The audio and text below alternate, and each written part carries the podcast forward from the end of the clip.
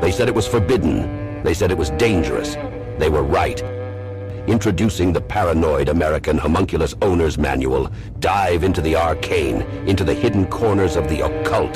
This isn't just a comic. It's a hidden tome of supernatural power. All original artwork illustrating the groundbreaking research of Juan Ayala, one of the only living homunculologists of our time. Learn how to summon your own homunculus, an enigma wrapped in the fabric of reality itself, their power at your fingertips, their existence, your secret. Explore the mysteries of the Aristotelian, the spiritual, the Paracelsian, the Crowleyan homunculus, ancient knowledge lost to time, now unearthed in this forbidden tale. This comic book holds truths not meant for the light of day, knowledge that was buried, feared, and shunned. Are you ready to uncover the hidden, the Paranoid American Homunculus Owner's Manual, not for the faint of heart? Available now from Paranoid American. Get your copy at tjojp.com or paranoidamerican.com today. Hello and welcome to the Juan on Juan podcast. If you're enjoying the show, consider signing up for the Patreon. There you get ad-free content, early access, exclusive episodes, and monthly supporter hangouts. You can find it at patreon.com slash the Juan on Juan podcast. If you don't like the subscription-based models, there are other ways of supporting the show that are linked in the description. Thank you for tuning in and enjoy this episode. Welcome to the Juan on Juan podcast with your host, Juan Ayala.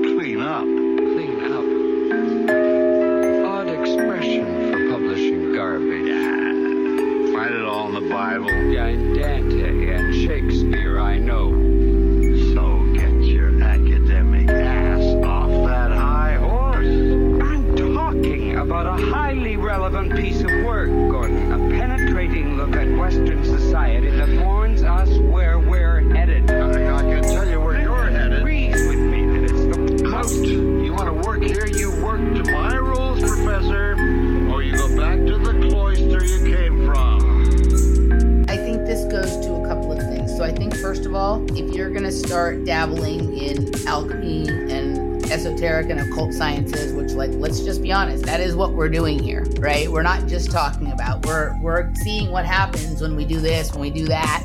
What I said earlier about integrity, but when you're in integrity, when you are and, and integrity doesn't just mean like, oh, you're behaving the right way or you're being, you know, like honesty has things to do with it and whatever, but also like your your body is your vessel in integrity. Are you eating and drinking and exercising and doing all the things to sort of maintain coherence regardless of what is going on around you? Can you stare in the abyss? How long can you stare? What if the energy of that abyss breaks down the body if it's not in good condition? What if occult science and, and alchemy requires the same level of physical well being as like a finely tuned athlete? And a lot of people are not thinking that because they're just tinkering around in the lab and whatever, right? And so it, the, the integrity is on a lot of levels. It's in the, the ethics and the morality, but it's also in physical integrity. Like if you have you know, a house that's not built well, it's going to fall. If you have a pair of jeans that when you wash them too many times, they're going to fall apart. This is the kind of thing I'm talking about. Like, how do you build yourself to be coherent across all dimensions?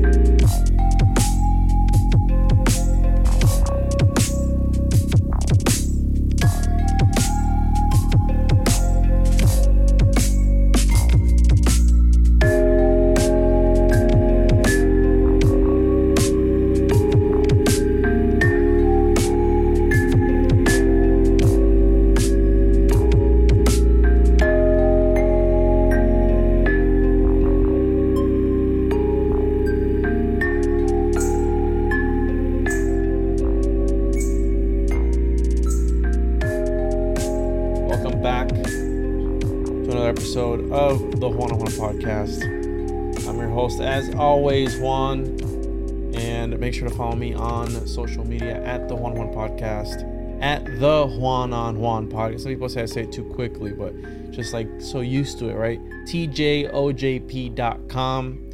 And today we have Emily Moyer with us again. What's up, Emily? Hi, Juan. Nice to see you. I just always wonder which Juan is with us today. Juan on Juan, right? Which one? That's actually in my comic book. I have my power is being able to split off into like two different Juans. Yes. So which one are you? I don't know. I don't know. I never, thought about it. The cu- the curious Juan. That's, The I'm curious always Juan. yeah the the inquisitive mind, the researcher, philosopher. I guess if you could, if I could classify myself as that, right?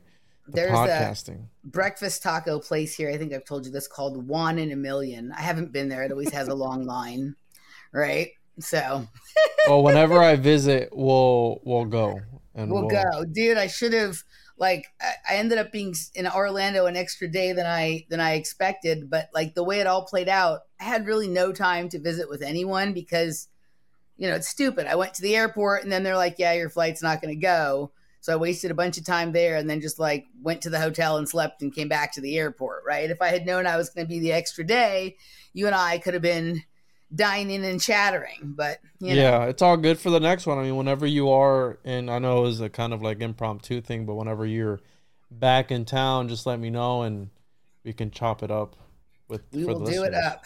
So, Emily, where can people find your work? And also for those interested, I played the blast, the blast. I played the glass bead game with Emily on her show, and if you want to check that out, go. Where can they find that, Emily? Where can they sign up for that? All right. So, like the area where you can go to to start to branch off into all my stuff is on my YouTube channel, which is which is my name. Um, there are some changes going on in my my sphere or my plane or my realm or whatever it is. I think I'm taking most of my work underground. I think that I have gotten to the place with I think we've long since passed, but like for some reason it flew over my head and I didn't catch it we have reached and passed the same moment in this alternative information realm that was reached in the rave scene many years ago where there needed there was like this split right? And some things became very commercial and very festival oriented and some things went deep underground. And it is clear to me that that time is upon us and so much of my content the stuff that's already available publicly will stay there but i'm going to be doing less and less public content and more d- deeply weird uh, but deeply meaningful uh, underground content that is really just for those people who are really into this right? Like i i'm not for any kind of like censorship or having things be exclusive based on like leaving people out but i don't think everything is for everyone.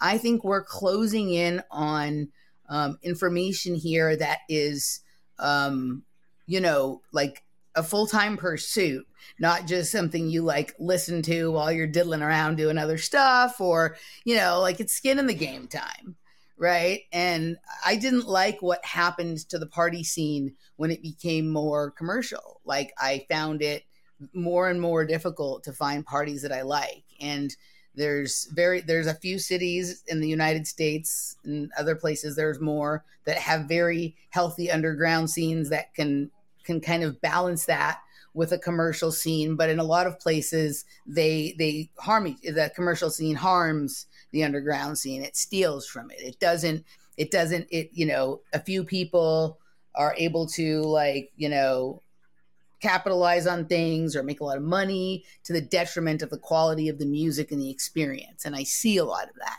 gone in the information realm as well. Um, and i want to be able to like keep it creepy and keep it weird, man. when I say creepy, I don't mean like in some weird kind of way, but like we're talking about like weird shit here, right?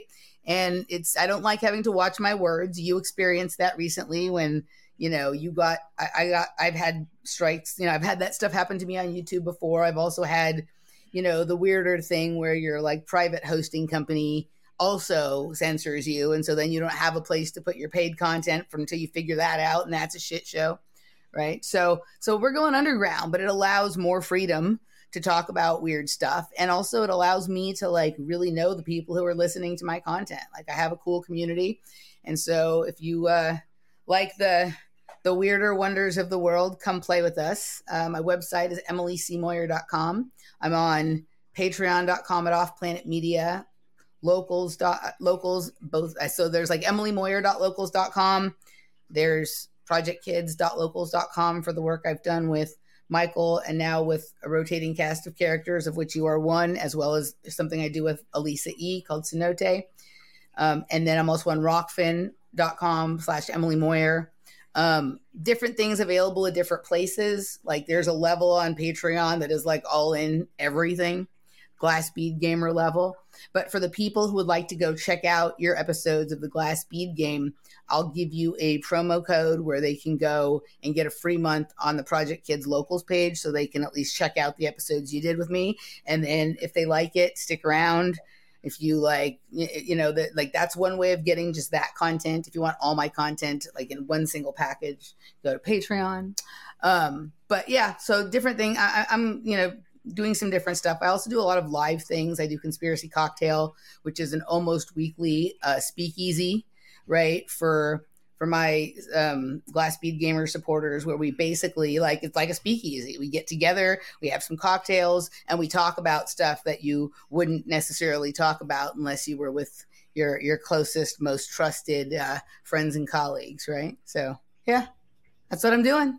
Awesome, and yeah, for those that that's a more candid conversation, more private. Now, as of recently, there was this thing on on in my circle that we had a friend of the show talk about how if you had a Patreon, you were kind of like a sellout or whatever. And he was, mm-hmm. I, I think he was misunderstood, but I don't make exclusive content either and I do push my Patreon a lot, but because I want to be able to do this for a living. You can't do this for a living without money. And not only that, but it costs money to produce shows such as this one, the hosting, the equipment, the the StreamYard that we're on right now. The everything costs money. The the pro the Canva to make the thumbnails, the AI art generator, all these things cost money. So it would only make sense to at least cut even but then you have these people. I've I've noticed that when you get in this community, when you get to a certain ex, at a certain point of exposure, there's people in the community who will just bash those people.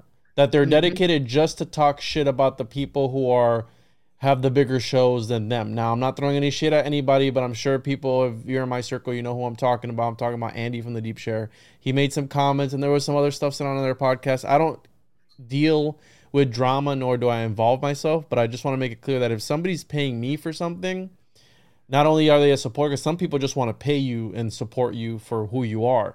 But I also, if I do a, a Patreon exclusive show behind a paywall, I'm not, it's just as fire as my main channel. But I give the people who support a little extra so that way they feel like they're paying for something instead of paying for nothing. And that's just the way I conduct business and do it my way. Again, everyone can do it their own way, but I don't think that we should shun people for monetizing their content. I think we should encourage it more because everyone wants to break out of this matrix that we all talk about and we all criticize how I experienced recently being censored because we're back in alchemical times. The alchemists are back. We have to talk in code in order to avoid these algorithmic whatever daemons or whatever you want to entities, whatever you want to call them. And it kind of freaked me out a little bit, Emily. Like I'm like, you, I have to use these major platforms as tools and use use them accordingly, right? And but then you got you got to stay in line. You got to play ball, and I'm playing I'm playing ball, but I'm not selling out or censoring myself whatsoever. But I am playing ball to a certain extent. But it's scary because it's like if you get if you can't host your content anywhere else, where are you gonna go? What what's the point? Like if you can't say words, it's ridiculous. Yeah, I mean, I think everybody has to decide for themselves, every creator, and then every person who's taking in. Some people take in in a consumptive way, others take in in a really meaningful way. So I don't want to call them consumers, but people who are experiencing our content, everyone has to decide what's okay for them right? Like they want to, they're willing to pay, they're not willing to pay, they're willing to charge people, they're not willing to charge. I think that's, eh, there should be a variety of ways to do it. But this is this takes a lot of this takes to do what we do and to do it well which the the more the longer you do it there becomes more expenses because you're just fiddling around at the beginning right? And then you get into more information higher level information which requires research books sometimes travel, right? You start experiencing censorship. So suddenly you're having to pay to have all your content hosted. Some of those hosting sites come with data limits. When you hit that, you have to pay for more. People complain about sound. People complain about this and that. So you want to make it sound good, all of that kind of stuff, right? Um, and you know, like I think I averaged out one time, like with whatever money I make for what I do and how many hours I put into it, it was like less than minimum wage, even right. So it's like, okay, pennies, yeah. But you know, at this point, like I have another job because, you know, for a while I was doing this full time during COVID, right? Which I'd never expected to do this full time. And thankfully, like I experienced growth that allowed me to do that during that time that would have otherwise been somewhat challenging but like I work another job. I live in a 750 square foot, apartment.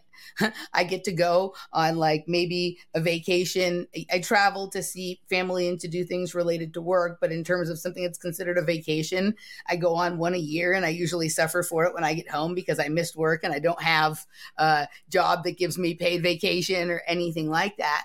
So I think everyone needs to decide for themselves what they need to do to be able to live a life that feels reasonable for them and then to be able to do the content in the way that they want. I don't want to have to say things that I think are stupid. I see people out there who've created huge channels for them who like I don't know if it's even a question of selling out or not, but it's like when you start to grow and you get used to making a certain amount of money, inside you know when people respond to what you say. So you start calibrating the things you say one way or the other even if that was not your intention or even if like you know somebody didn't come in and with the cia check for you tell you say this don't say that or whatever it is right? Like humans are humans and when people clap they want to give them more of what they're clapping for. And like me having another job and me you know doing things the way I'm doing allows me to maintain my creative independence and not be a captured by an audience, b trying to earn money by like having a lot of views. I don't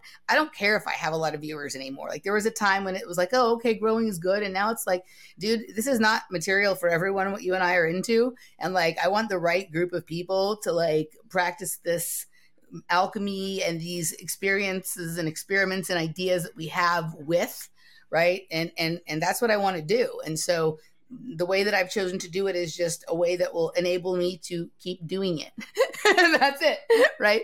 Like I, I don't. Um, I feel like I'm a healthier person when I also have another job than this. So it's not like, oh, I'm trying to like, you know, become rich doing this or anything like that. It certainly isn't isn't that. Um, but I also feel like, um, like some of the things that at least the kind of way that I do my material and you've you've you've been inside on the inside I share a lot of personal content. I feel like that has been like maybe my unique contribution to this thing that we're all doing is that I share a lot of personal stories, sometimes um, to the, you know, like it's maybe not in like my overall benefit to do that, but I feel like it's the right thing to do because it's the experiences I know for sure. And those are the things I share that a lot of people find the most meaningful. Sometimes it comes at a cost for me. Sometimes my family and friends are not comfortable with some of the things that I say, but I'm saying them not because I'm trying to be like, you know, shocking or whatever. Like I feel like it needs to be said, right? And so and and um you know, I, it's not it's it's not always easy some of the you see you've like had shit rain down on you when you say some crazy shit that someone else disagrees with and da, da, da, whatever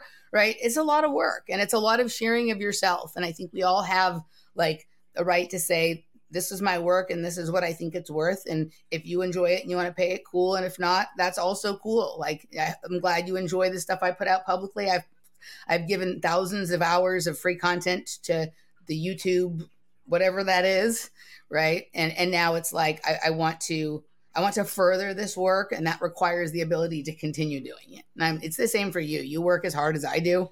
I see it, you know. So yeah, yeah.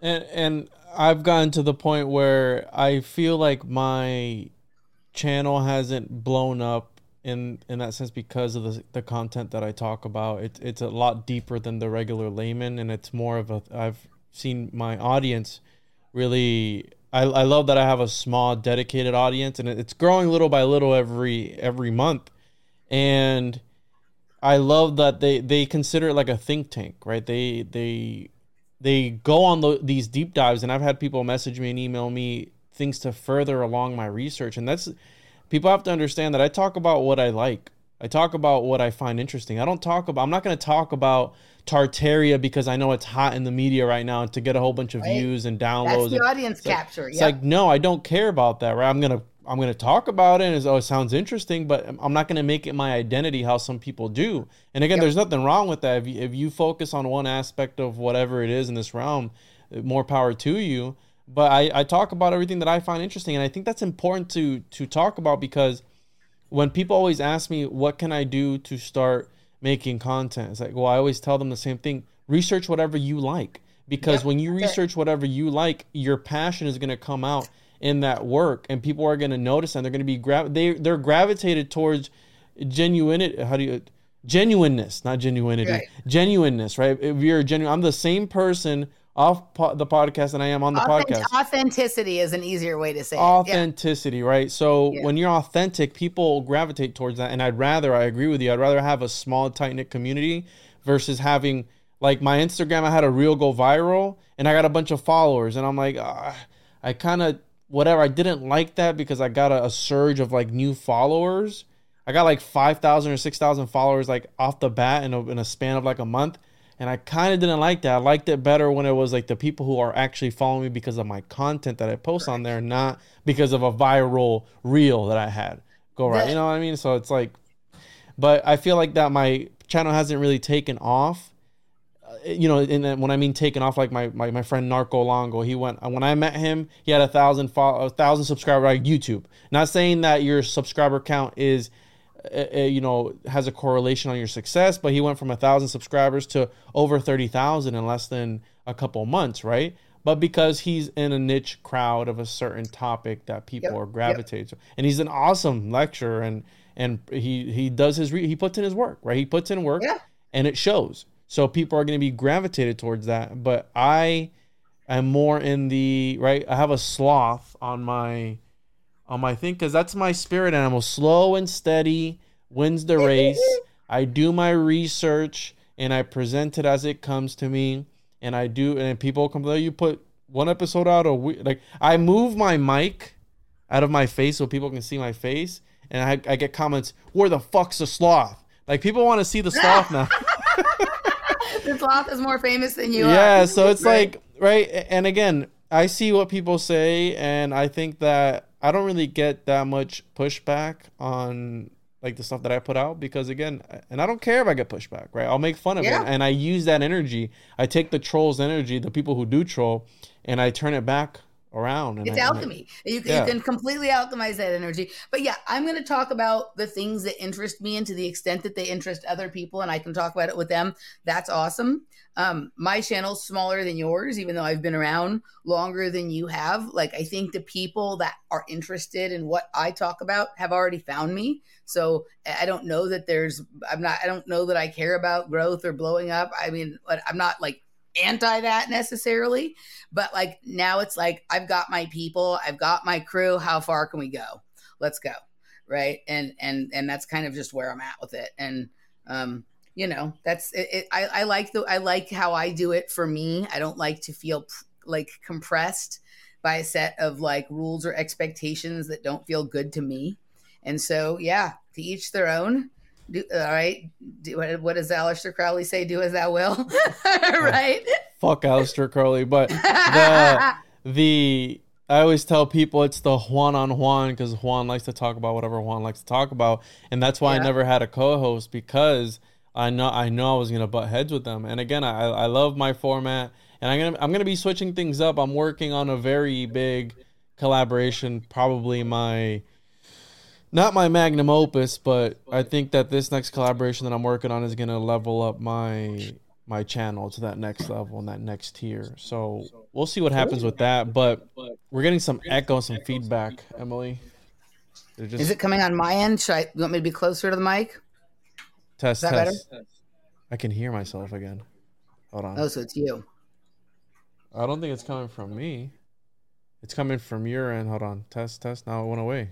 Okay, that was Okay, weird. I'll, I'll mute. I'll mute when I'm not talking, and that helps. Okay. All right, test, test, test. All right, so yeah, let's talk about what we were gonna talk Let's about. weird. I know, like this was like uh, the shopkeeping has been coming up a lot with people on the shows lately, but I think it's because they ask about what. No, but I, but you, what you were talking, I, I wanted to address that because again, I, I saw that whole thing pop off with Andy from the Deep Share, and people were going off on that, and then there's people again in the community who are just here to bash other creators, where it's like, whatever. I don't get involved in that, but I just wanted to address that because again, Yeah. just because you have a Patreon doesn't mean you're a sellout. I encourage people monetize your stuff. If people are there to, if they want to pay for it, awesome. If not, then that's awesome too.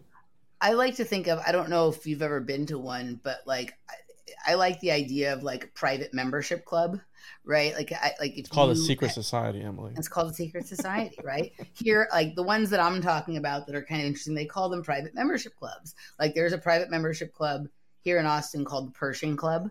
Like I, I uh, worked an event there for the my cocktail thing, um, and they were closed for two days during. They weren't subject to the rest of the rules that everyone else was subject to because they're a private membership club.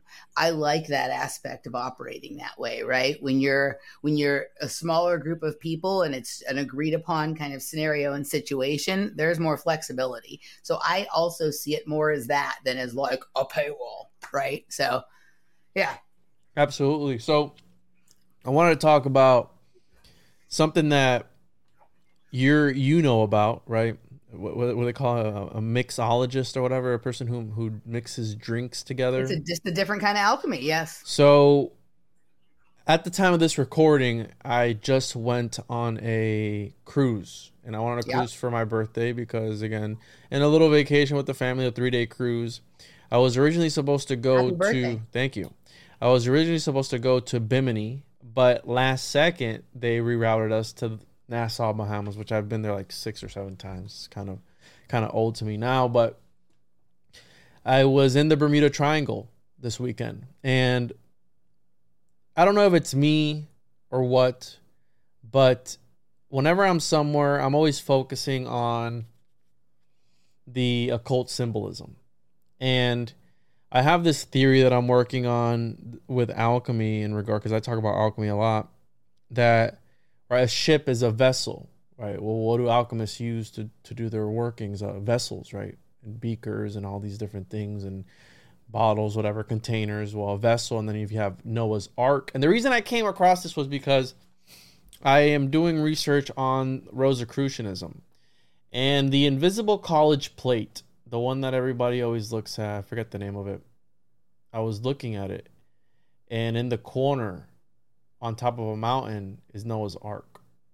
And also, Edward Kelley did a plate where the he depicts the Philosopher's Stone, and in this egg-like thing, it's hovering over water, and in the egg, there's like a vision of two of every animal. And I'm like, I've been putting that together. I go, was Noah like some sort of great alchemist? You know, two of every animal. What if, what if that was alchemical code for something else, something much deeper? So I've been developing that, and then lo and behold, these things kind of sort of follow me around.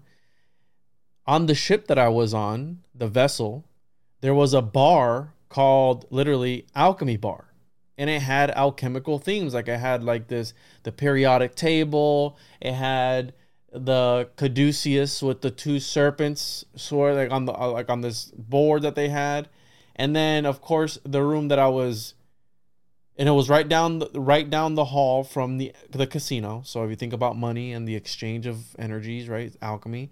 And then in the room that I was eating was called the Golden something or other symposium or something like that. The gold. It was like a restaurant, and it was all gold. It, the, the, the right. It wasn't gold, but the the the decor was gold. It was painted in this very weird Greek like symbolism. And I'm just eating, just looking around. Right? I'm always looking for stuff. I don't really have anybody to talk to about this, so I can't talk to my wife about it because she doesn't give a shit about any of this. But I'm I'm I'm taking mental notes as I'm there. right? I'm taking mental notes as I'm there. And uh, she saw me take a picture of the alchemy bar, right? Which she probably knows I'm gonna bring it up on the podcast. But and then I was messaging my friend Cheney, which you've had on the show. I love Cheney. Shout out to Cheney. Shout out to Cheney from the Project Cheney. She's awesome. And I was like, hey, I'm on a I'm on a cruise, whatever. and she's like, "Oh yeah, people on cruises, they're in a trance."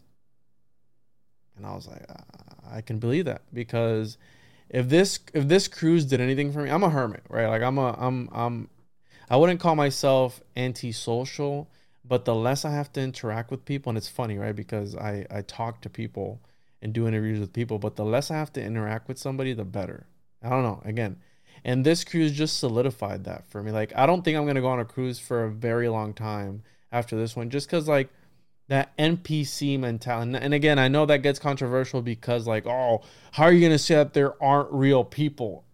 I'm not saying that, but if you think about it, we were in the Bermuda, the Bermuda Triangle, and there was something about like my wife kept complaining about how slow time was going. And then when you're on this ship, all you want to do is eat. Like it's like this weird yep. so so you are in this trance like state where you're almost again it's like being sloth like a like the, where one of the seven deadly sins is being sloth or whatever and you're just eating and just consuming and consuming and consuming and you're in this again vessel with other people and you're just going somewhere. And, I, I was hoping this was my hopes this is my hopes that when we would get to bimini there would be the shady tour guide that would offer me a tour to go to the bimini road right? So i could go see right? The road to atlantis. Like that was my hopes and dreams. And then of course there was a storm. Part of the omega i think it was part of the omega storm or something like that that was pushing rain down or something or other.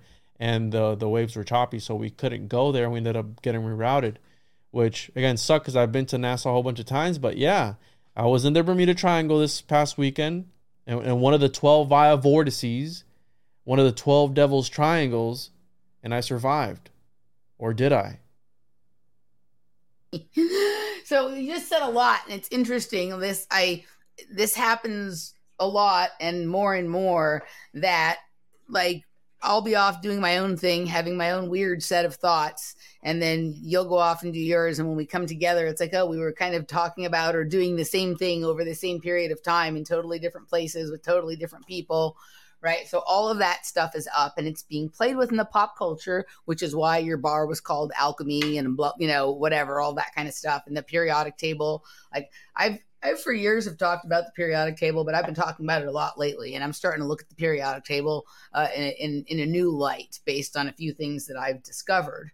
Right? Um, I, it's it's something more than just what it says it is. Right? For sure, it's encoded. And really quickly, Emily, not to cut you yeah. off, but I really wanted to get a drink from there, but like something was telling me not to because like. I was like, eh, I'm not gonna get a drink from there, but I wanted to get like, a picture of me drinking at the Alchemy Bar, but I didn't. And also, I've said this before, but bar in Sumerian means altar. When you go to a bar, you drink wine and spirits. So, again, that's just another little detail. But yeah, continue, please.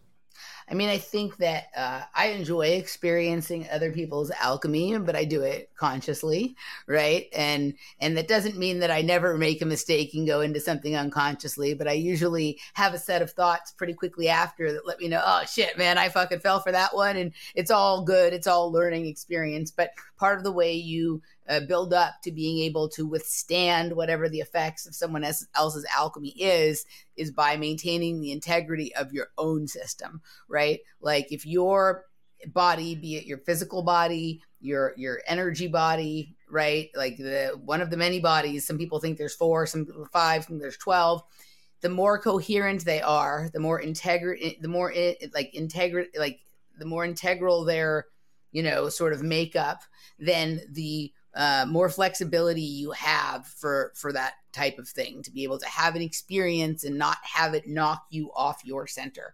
And so by integrity like we can talk about that in terms of like a physical health thing and emotional psychological health but also just being in alignment with yourself in terms of uh, having the things you say and the things you do uh, match right or at least until you learn a new thing and then sometimes you have to course correct and and whatnot So so yeah, so so I get that, but I do enjoy the experience of of you know of, of other people's alchemy and and the alchemy of situations. Uh, have you seen the television series 1899? I started it and I think I got to the third or fourth episode. It was just it was very slow at the start, but yeah, it was very slow. I know what you're It was very about. slow. It was very slow. Um, but it, it's just one season and it was canceled, so it's not coming back. But by the end, you really felt that they had dropped a whole bunch of nuggets, and uh, yeah, they were like, "Yeah, we can't do any more of this. It was canceled." I, I recommend finishing.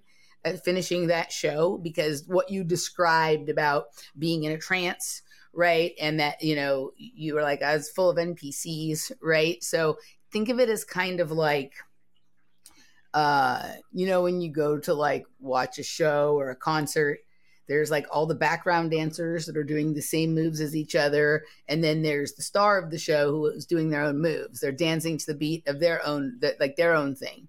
So it's like the npcs it's not that they're not people it's just like they're background dancers. They're all doing the same routine. They're not dancing to their own beat. They're not right? And and the individual that is sort of um awakened aware on some levels enlightened or curious are is, is not dancing to the same music or is not is hearing the music differently right? Is doing their own move. Even if it's the the same music they're sort of doing their own moves right? Um so I've never been on like a cruise that was more than just for a few hours. Like I've been like whale watching or like on the dinner cruise or the party barge. Um, I don't think cruises are for me, probably. um, I have a little bit more claustrophobia than that. Um, but yeah, no, I mean, I think it's definitely um, unusual and you went to an interesting place. Uh, what you said about the periodic table like i'm really um i had some I've, I've had a lot of i've talked a lot about the periodic table for a long time but i had something come up just on the spur of the moment in the show like a week or two ago in regards to some strange things about my mother that really has me looking hard at the periodic table and its associations to um, things related to masonry and how they choose to uh, bring their children into the world, name their children, time their uh, activities, and whatnot. Right. Um, my mother's name is my mother, just the one who she just passed, but her name is Ruth Ann, which is an unusual name, right? And when I was doing some uh, research, when I typed in Ruth Ann, the name ruthenium, which is um, which is a, a, an element on the periodic table, and it's one that I've looked into before, but separately about different stuff. Like you know, when you're typing something in on Google, like there's a list of options that drops down. Ruthenium was there, so we were we were doing some research on my mom, whose name is Ruth Ann, who was born in 1944, and ruthenium is the 44th element on the periodic table. And when I looked up the goddess Ruth, Ruthenium, all of this kind of stuff. It was like, oh, now I'm understanding why my mom's name is this. And she was born in 1944. Had she been born in a different year, they likely wouldn't have named her that. She comes from, you know, a very Masonic family. And the story of Ruthenium, of this element and where it comes from, is kind of fascinating in light of other things that I've been looking at in terms of uh, specific. Um, like I did some a show, some shows on Iboga with James Johansson, right? And they the iboga comes from Gabon.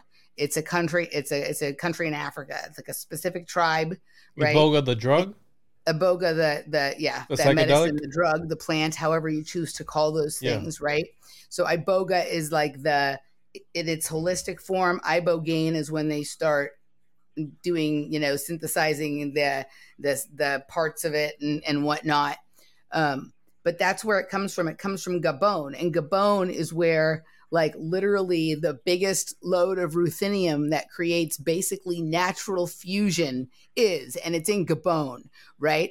And ruthenium is one of these items that is like um, it's a stable item in the midst of a fusion reaction. So there could be, right, it's like different elements are stable or unstable or do different things in these conditions, right? What I've been talking a lot a lot about is genetics connection to nuclear fusion and that some people's bodies can withstand that energy field and others couldn't, i.e. This is how they're picking some people for projects. My mother's name, identity, place, and location of birth, and and all of this kind of stuff seem to indicate like that's what like the, that's what her identity is. That she would be a person that could withstand this kind of thing, and therefore useful in these activities. Now, I don't know if that makes it true that that's what she was, but we were looking at something completely else, and we unwound this entire thread around this element on the periodical table. Ruthenium, Ruth Ann, right? Ruthenium, Ruth Ann Moyer was her name. So Ruth and then M. My, I'm Emily Moyer, EM, and whatever. So we were just playing around with all this stuff, and we started looking at the different different symbols on the periodic table, the different two letter codes, and possibly who they could have represented in like biblical stories or mythology. And I've done this before, but only generally. But we started getting more specific, right? And I think that if we're talking about uh, important characters in either true or mythological history, people who come from bloodline families, or even even simply down to uh, so you know like celebrities or or people who may have been involved in in uh, scientific projects or MK Ultra kind of stuff or whatever, starting to consider the periodic table as code to who who and what this person is is a valid line of research in the same way we use astrology in the same way we use numerology, gematria, all of that kind of stuff. I think the periodic table of elements, especially if you look at it the way that like Walter Russell lays it out, which his he has a different periodic table that he works with that brings like sound, light, and color into into the mix, I think we're getting to the place of, of identification there. It's funny you bring up the periodic table because re- as of recently on on one of my more recent episodes, a live stream I did a couple last week, I think it was, where we talked about we talked about Spinoza. We talked about the Voynich manuscript, Spinoza, and occulted gods. And Gabe, Slick Dissident, which I don't know if you've had him on, but you should have him on your show. Shout out to Gabe. He brought up the the periodic table, I think, on that episode, and how you're saying these occulted these these words that we use, our language has a lot of occulted aspects to it. I mean, if you if you go back to the origins of what we consider English today, I mean, it goes back to William Shakespeare or Francis Bacon or whoever you want to go down that whole rabbit hole, right? Which they quite literally single handedly shaped our language today. And I mean, that wasn't that long ago, that was fairly recent. So, if you want to believe in science or seance, right, you also have that aspect of it. The people who created these things, they're going to put codes in them because that's how they talk to each other, that's how they communicate with each other. And I forgot what was the context that Gabe brought it up, but he did bring up the periodic table. Oh, he related it to Spinoza and and God or something or other where they where they he, he did this whole cipher thing. And I think that's how they communicate. You're absolutely right. Now so so think about this just for a second, okay? So ruthenium is an element that does appear in people's blood, right? So let's just say for the sake of discussion that um you're you named someone like that they chose to name my mother Ruth Ann and her mother's name was Ruth, right?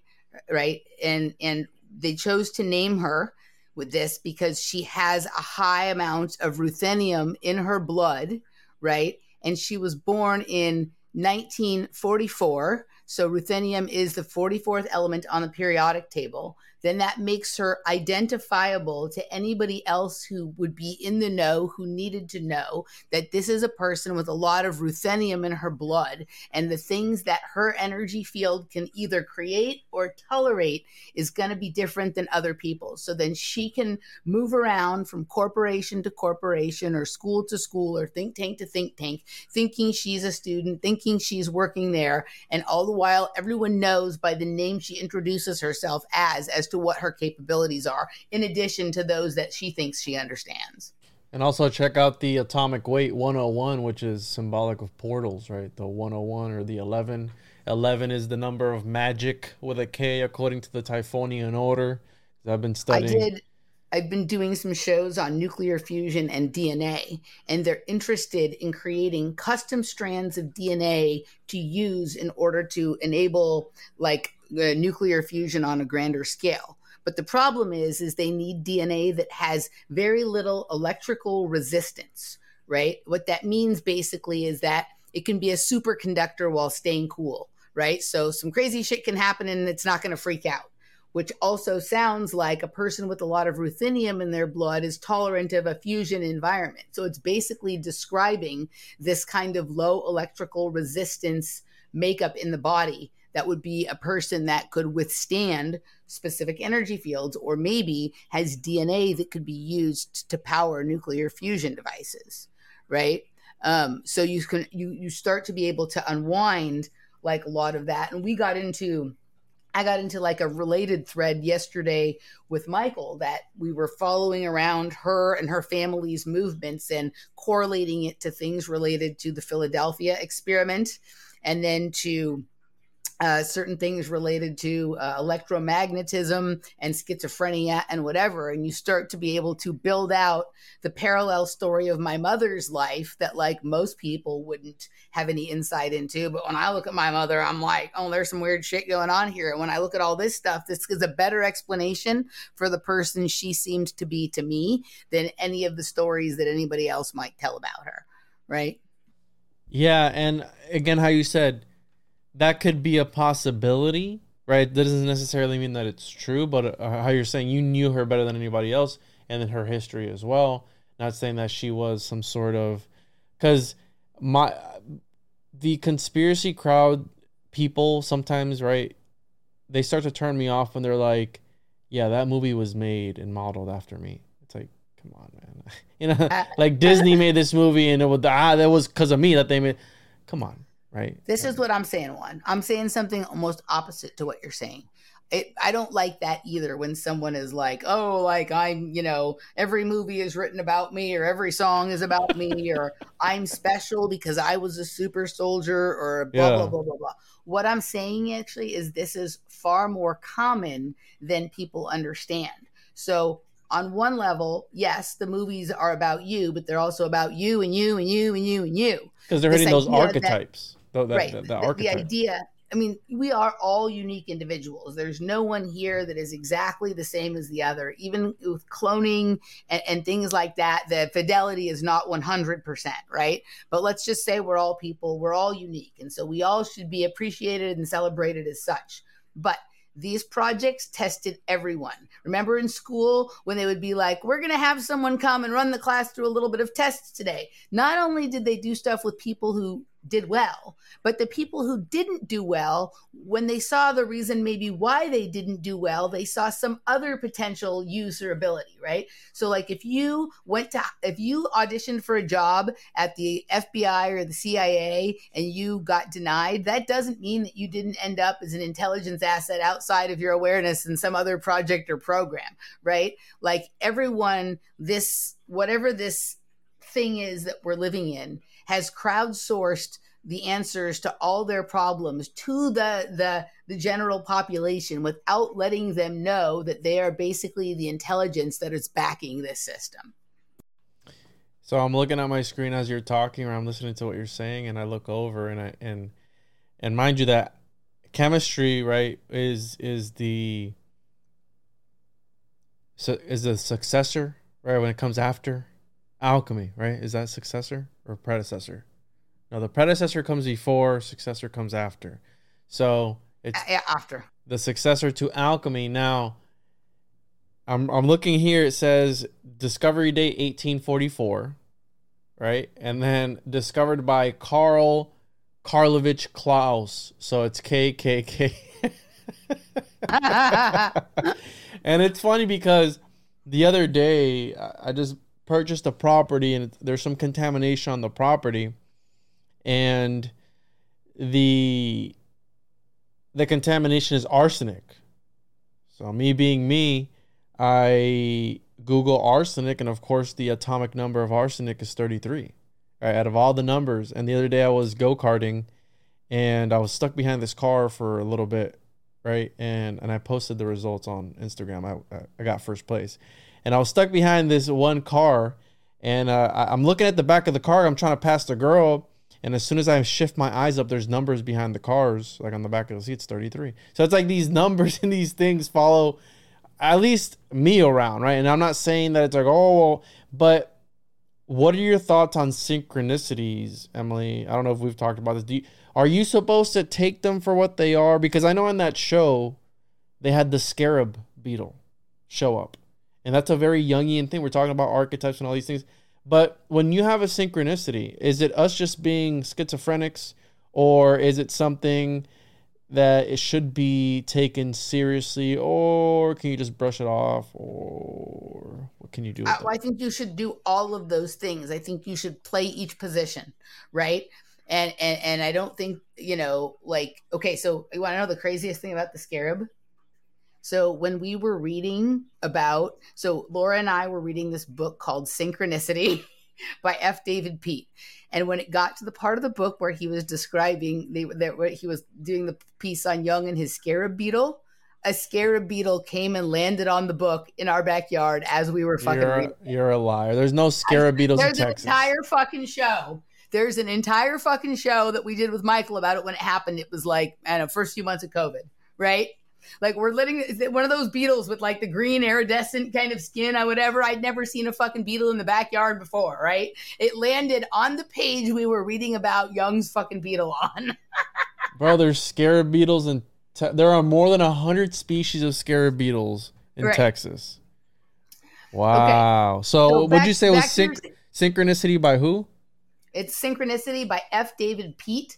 I highly recommend this book to people because it explains a lot about how our world really works and what the the importance of synchronicity. So, like, I think that you should consider all of those things. Like, like you know, is this um, is this magic? Is this surveillance and control? Is this me being schizophrenic? And I'm just telling you, people should not discount schizophrenia because I actually think schizophrenia is a very enlightened state of mind. And that there are a lot of people who would love to have access to schizophrenic brain power and then the ability to control it, right? They would like to be able to turn the schizophrenia on and turn the schizophrenia off because I'm telling you, the shit that the schizophrenic talks about is there. I just made a new just- term. You want to hear it? It's really cool. Let's hear. Synchro magicians. There you go. So All the right. people who want to utilize, because yeah, because I, I know one schizophrenic person, and how you're saying their their brain. I mean, it would make sense, right? That that ma- the mainstream would tell us they're broken. They need to be suppressed. They need to be medicated to take care of these symptoms. But then there's that also that other aspect.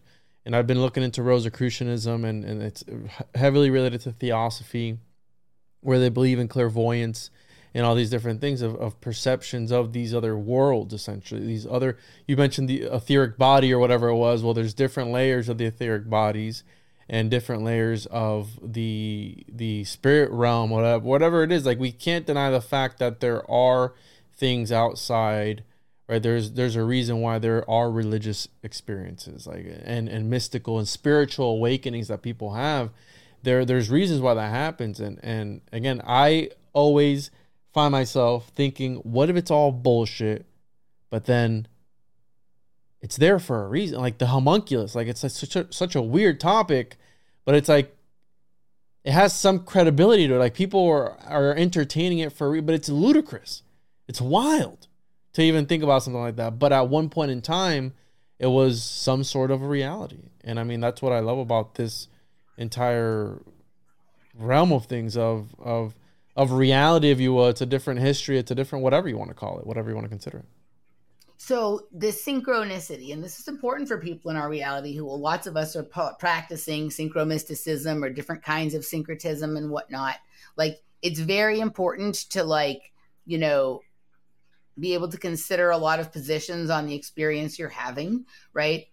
We sometimes we're experiencing a synchronicity that has been generated by something else. Sometimes we are generating the synchronicity. Sometimes we're starting to cross over and share them with other people. Sometimes it's just like some fucking dumb shit. Like some people will be like, "Oh man, I had a huge synchronicity, dude." Like, you know, I fucking ate at McDonald's today, and then my phone gave me a fucking ad for McDonald's, and you know, or whatever. It's like dumb. we we know the difference, right? But I think that you have to know for yourself, and for each person, it's a different point. Like when you have to stop and like regroup and take a break. Like I call it glass beating so hard, right? Like when I get some day, like you would not believe some of the like people around me, it'll start spilling over outside of me. It'll start happening to people around me, even people around me who don't know what I'm doing, like my family, like my dad, or da da da da da. Like he'll start saying some shit that goes along with right. Like it's almost like a, um it's almost like the the flu or chickenpox, right? Like it's it's like a kind of thing. Like it generates an energy field that starts to bring everything into a certain kind of coherence and connectivity, right? And it can be fun, it can be scary, it can be like enlightening, it can guide you on adventures and learning to develop the um the wisdom to know like it's time for me to go to bed and see how I feel about this tomorrow, right? And and and and and know when sort of the thread has reached its end for now and it doesn't mean that you can't pick back up later right? Um but it's it's and it's a different balance for everybody right? Like i think we don't quite understand the energetics of this realm. We don't understand the elasticity of time and the you know and space and all of this kind of stuff and I think that synchronicity is something that arises when somebody is coming to sort of a soft spot in whatever the construct is right? When you're starting when you're like when you're um uh, first move into a house and you're feeling the wall and you can feel like oh the integrity of this part of the wall is like different. It's not as solid or as firm. Like, okay, like what is this? Should I push through or not? Am I going to make it worse if I push through or fuck, let's go see if there's a secret room back there. You, you found the glory hole of reality. You have to decide for yourself if you're ready for whatever might be on the other side of that glory hole. you, you, stick it in or not, it's like mm, you might encounter homunculus on the other side. But I agree with you. And my favorite part of all this is when when my wife's not into any of this shit, and whenever we share a synchronicity, like whenever we, we have it, she'll be like, "Wow, it's weird." I was like, "Don't look at me." Right, like because she knows I'm into all this weird shit. Like I'm like, don't, don't, don't look over this way. But there, I can't think of one right now. But there have been a few where her and I will be either texting or something while she's at work, and then I'll be in the car and the radio says what she was talking to me about. Like it was like weird stuff like that or anything else and so, yeah, and I think that that's a that's a I've never really seen anybody put it that way. So where the closer you get to Ready for a career in behavioral health? Earn your online degree at Herzing University. Choose from health and human services, psychology, or social work programs. Gain the skills to work, coordinate, and manage nonprofits. Secure a bachelor's in psychology to study mental health or advance your social work career through our online Masters of Social Work. Let us help you become a social change agent. Your future starts now at Herzing University. Text HEALTH to 85109. That's HEALTH to 85109. Or visit herzing.edu. Right, the apocalypse, which is the unveiling, the more these things start to happen to you. And on the topic of Jung it makes me think of what he was dabbling in. He was dabbling in the occult from a scholarly point of view, and he figured the most interesting thing to me about Jung was the way he figured out how to interact with this other reality. And he did it through writing. He did it through writing, but I was talking to I forgot who I was talking to about this, but I think it was I was on William Ramsey yesterday. I was on his podcast and we were talking about how all these occultists of all time they they end up driving themselves insane and I think that's what happens to a lot of these guys that start looking, right? You look into the abyss long enough and the abyss starts to look back into you or you turn into the monster that you, you know, the monsters that you were looking for. I'm paraphrasing it, but right, you have Nietzsche, you have Crowley, you had Austin o- Oman, Osman Spare, you had all these occultists that went insane towards the end of their lives, Jung being one of them, by doing, he was doing what, what some people would consider what soul alchemy of that sort because he was obsessed with yeah. alchemy. So So I think I think this goes to a couple of things. So I think first of all, if you're going to start dabbling in alchemy and esoteric and occult sciences which like let's just be honest that is what we're doing here right we're not just talking about we're we're seeing what happens when we do this when we do that you know we're kind of thing right so what i said earlier about integrity, right? And I can't decide for you what is integrous. Everyone has to decide for themselves. But when you're in integrity, when you are um, and, and and and integrity doesn't just mean like oh you're behaving the right way or you're you know being you know like honesty has things to do with it and whatever but also like your your body is your vessel in integrity. Are you eating and drinking and exercising and doing all the things to sort of maintain coherence regardless of what is going on around you. Can you stare in the abyss? How long can you stare? Like what if the energy of that abyss breaks down the body if it's not in good condition? What if occult science and and alchemy requires the same level of like physical well-being as like a finely tuned athlete? And a lot of people are not thinking that because they're just tinkering around in the lab and whatever right and so it, the the integrity is on a lot of levels. It's in the the ethics and the morality but it's also in physical integrity. Like if you have you know a house that's not built well it's going to fall. If you have a pair of cheap shitty jeans that when you wash them too many times they're going to fall apart. This is the kind of thing i'm talking about. Like how do you build yourself to be coherent across all dimensions right? Like and it's a it's it's a process and it's something you have to maintain.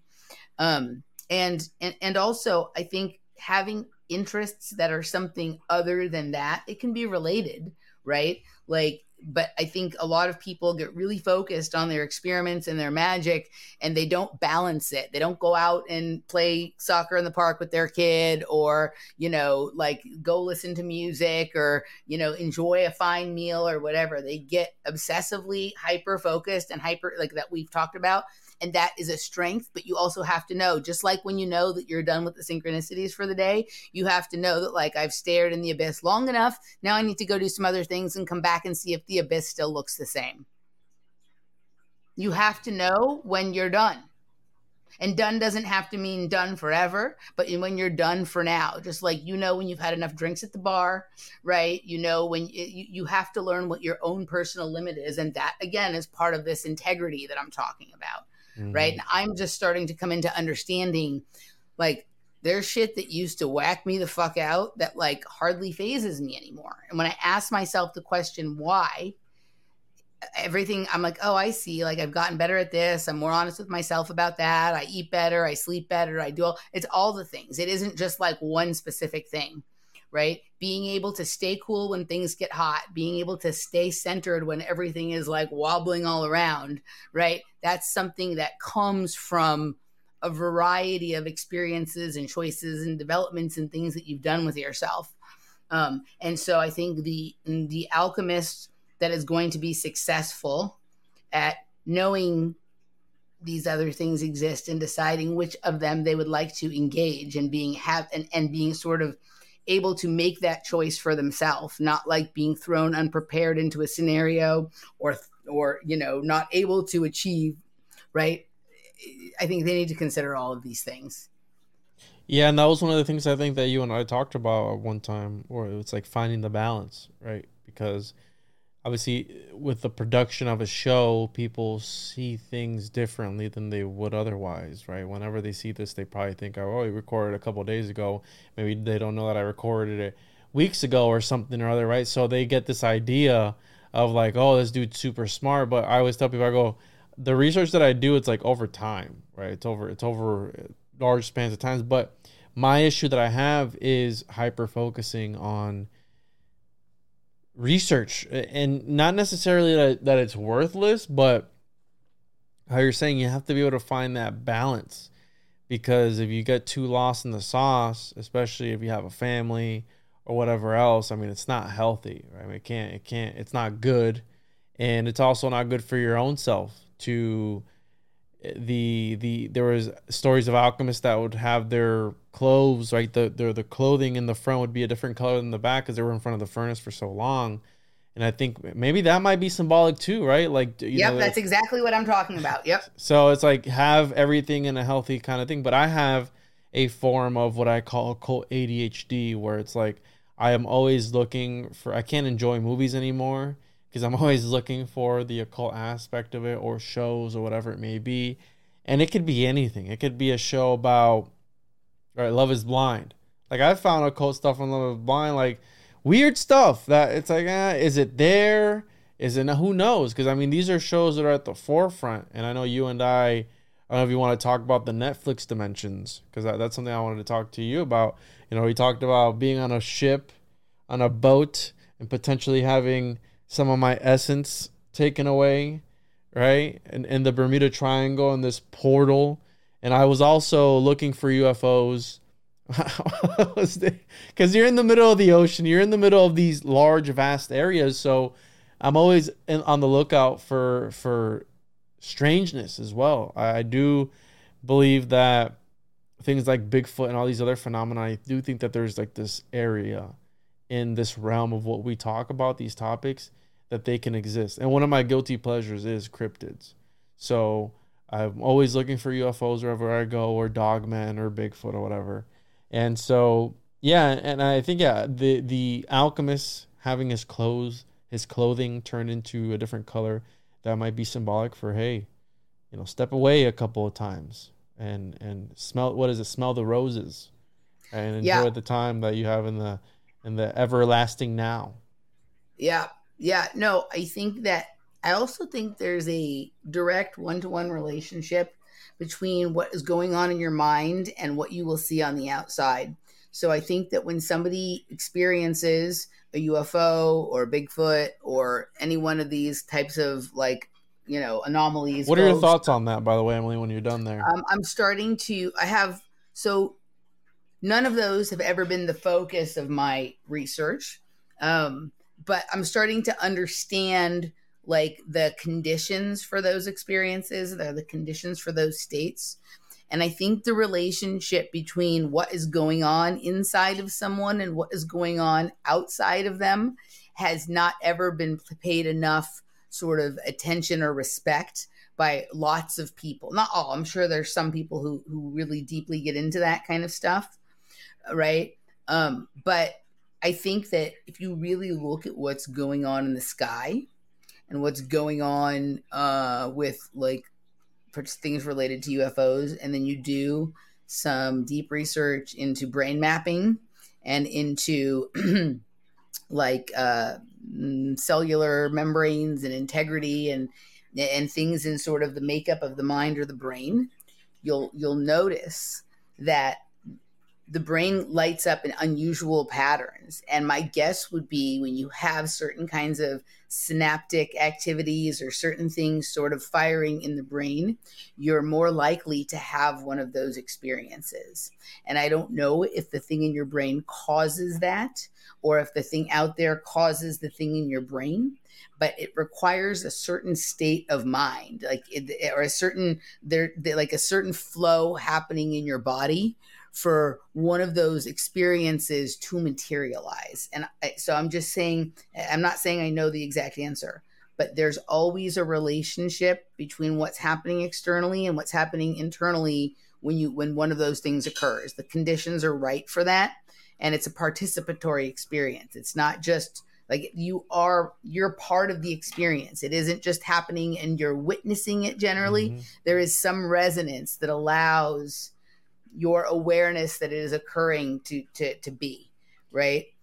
So i think that this is why like most people just who go out somewhere looking for ufos don't find them but people who are just engaged in some maybe slightly unusual uh, activity or they find themselves in a place they didn't expect to be in an unusual state of mind it gets compounded by one of these experiences. It's because their state of being set participated in setting the conditions for the experience to materialize. So i think it's a lot of inner a lot of inner. I think we live in a participatory universe not in the universe where things just happen to people. But the people who are sitting idly letting the universe go by, right, for lack of a better term, that you could consider that an NPC. Instead of partaking consciously in the experience, they're just letting the experience take them, right? I for mean, most things, right? Like sometimes we choose to sit in a state of just witnessing or observation or meditation, but that is done intentionally. Mm-hmm. But there's like a lot of people who are just doing the current thing or whatever. What they're just yes, that it's just passing them by, right? Like I don't think of the world like oh things are happening to me. I feel like I'm doing stuff, and to the extent things are happening they're happening sometimes because of what I'm doing or because other people are doing things too. But you know, like I, I've noticed this too with with certain people with research or people who get into topics, whether they're like researching them or experimenting in them or just talking about them, that there's a lot of people who approach these things from like what is hap- what is being done to us and others who approach them from what am I doing or what can I do? And it's not that whatever one you're doing, you shouldn't pay attention to the other. But I've noticed sometimes now when I'm talking to someone, oh, I see, this is a person who's spending a lot of their time trying to understand or stop what they think is happening to them. And I'm interested in like, what can I make happen? Like how, what, what little tinkerings around that I can do that whatever. And it's just a different, it's a different way of being in the same environment. And what, how you experience that environment is directly connected to that. And you you recently did an episode with Christopher. And shout out to him. And I'm going to be doing an episode with him too soon. And one of the things that he said on the topic of UFOs was the idea of these local spirits, where when you start looking into the night sky and you start to notice them, they start to notice you. And that kind of freaked me out because I'd been wanting to get a pair of like night vision goggles to look into the sky.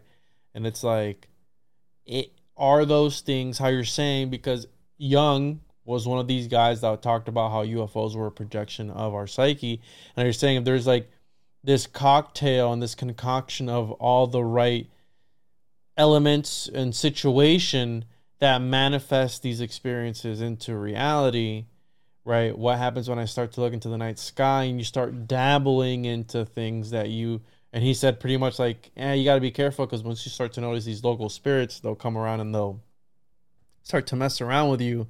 And that kind of, you get that kind of like hitchhiker effect, which kind of freaked me out when he said that because I've oh everyone who I've known that has had night vision goggles, they always say, "Go, oh, you look into the sky." There's so much activity going on up there that people wouldn't otherwise see because again the the, the light pollution and all these things, but Paracelsus talked about the elementals and things that exist, right? Little, or you can call them fairies, you can call them spirits, you can call them sprites, whatever you want, that exist in their realm and, and wherever they come from. And it could be in this, like the other night, I was, I was reading about, I was reading Kenneth Grant, and as soon as I got to the part of the them being in contact with outside entities, this freaking owl in my in my backyard just starts going crazy. it just starts hooing away. I'm like, you didn't, you weren't doing that until I got to this part of the outside influences and these entities that they're talking about, right? If, if we truly are interacting with something that is conscious on the outside of of reality, right? it can be really simple too. Like sometimes you have like a grand experience out there with something in the sky or an animal, but like one of the things we've noticed, and there's at least at this point 30 or 50 occurrences that have happened on camera, that when I hit on like an idea that is like, ooh, we just moved into new space, some weird white thing, like looks like we, we call them the lint UFOs in my apartment or whatever, will float down. It's not it's I can't see it in my apartment. Like it'll come down, you can see it on the camera. Like I can't see it here. But like that could simply be something like um just some particle of metal or dust or something that has some element in it that was reactive to that energy or that spark that I gave off at the moment I had it. So it's like acknowledging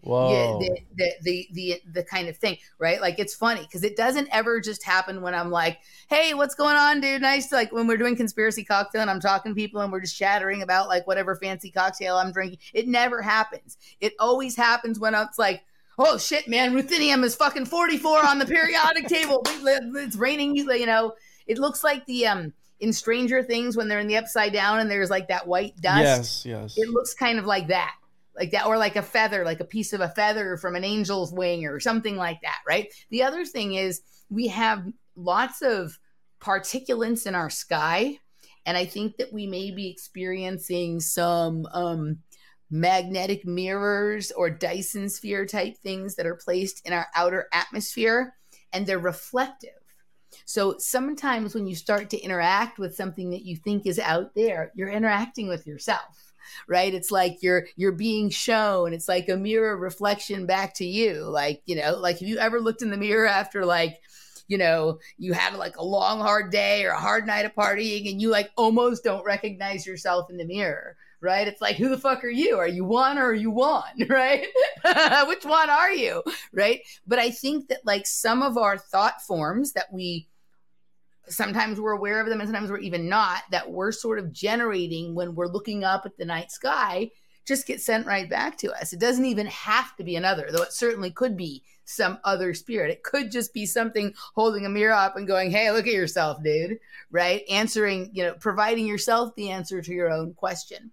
Um, in the book Inside the Earth, uh, they talk about that the things we think of as planets and celestial bodies are simply beings that have had a lot of attention. They start right. They they they are like um, uh, yeah, right. Like uh, I think it's the show Jeff likes, American Gods or whatever. Like they need to have a certain amount of attention in order to continue to have power and exist.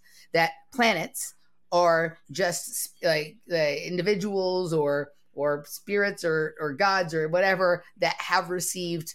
It's like it's it's an accretion disk. They keep building up. They're growing with every time their name is mentioned, every time someone looks at them through the telescope, it's like adding to their body. Like, have you ever watched someone make cotton candy? When it's spinning and you're they're grabbing the sugar with the thing and it's getting bigger and bigger and bigger and bigger and bigger until finally you have this huge ball of cotton candy from something that looked like a little bit of sugar. It's like that right? It's grow. The book Inside the Earth is, is an interesting book. If you haven't read it, you should read it. the author Radu, for that one? Radu Cinamar right? I think there's a lot of uh, accuracies in that book. Um, you know, so, um, but yeah, so I think there's all kinds of things like when we go out to like the desert or something and we're sky watching or we've eaten mushrooms and we're checking out the biological UFOs or whatever it is. But sometimes Laura will start to sing right? She likes to sing in Hebrew, and the stars start fucking flashing and doing dances and shit. Like Laura went through a period of time where she was in like a uh, religious cult called cult? Hebrew Hebrew Roots of the Christian Faith, right? And she at this point has fully extracted herself from all of that, but she likes that language. She like she feels like in touch with that, right? So she'll sing and the stars start you would you like we're like in joshua tree she's fucking singing in hebrew and they're like doing things that are making it look like menorahs in the sky and mm-hmm. i think menorah is a is a technology right like it looks like some kind of like ancient device for some type of activity or whatever when i see it in the inner vision realm but to watch the difference between when we were just talking what the sky looked like and what the sky looked like when she started singing it was like they were doing a performance whatever they were, whether they were stars or UFOs or whatever the sparkly, twinkly things in the sky were that night. They were singing, they were dancing to that song. Are you talking about like the like the Jewish menorah, like this? Yeah. You think that this is some sort of tech? Yep. Interesting. I never. I mean, the the the Senate, the hearing room is in the form of a menorah, so I mean, it might have some sort of resonance.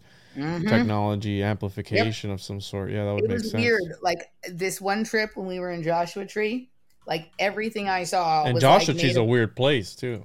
Made of menorahs. And what was weird was like I didn't say anything about it, right? I'm just having my trip and noticing, wow, there's like a lot of menorahs in my trip. I don't think about menorahs. This is weird, right? And um my friend Vanessa, who was there, who she did not want to eat mushrooms, but she wanted to be in the experience with us. So she just took like she just put a tiny bit of it in her mouth. She didn't take enough to trip, right? But she said, you know, she's like, Emily, was weird when I was watching you. Like, I kept seeing menorahs. I didn't say shit about the menorahs, right? I didn't say anything. She's like, I saw the fucking menorahs, right? So, like, I don't know now, like, I'm half Jewish. My dad is Jewish, right? And it was like that time of year, but it was like, I, wasn't thinking about menorahs. I don't I don't practice any kind of Judaism, but it was showing it to me and then like everything I saw for a couple of days, like I would see a menorah like it would show me how like this is modeled after something from the menorah. Like we were looking at the we are at like a gardening place and there was like some crate to like start growing your seeds in and like the shape that it was in was like that. I'm like that's fucking weird. It looked just like the fucking menorahs, right? Like it's some kind of sacred shape in order to like harness energy or grow something in a specific direction like it's a technology that like generates a certain pattern which a lot of technologies do right?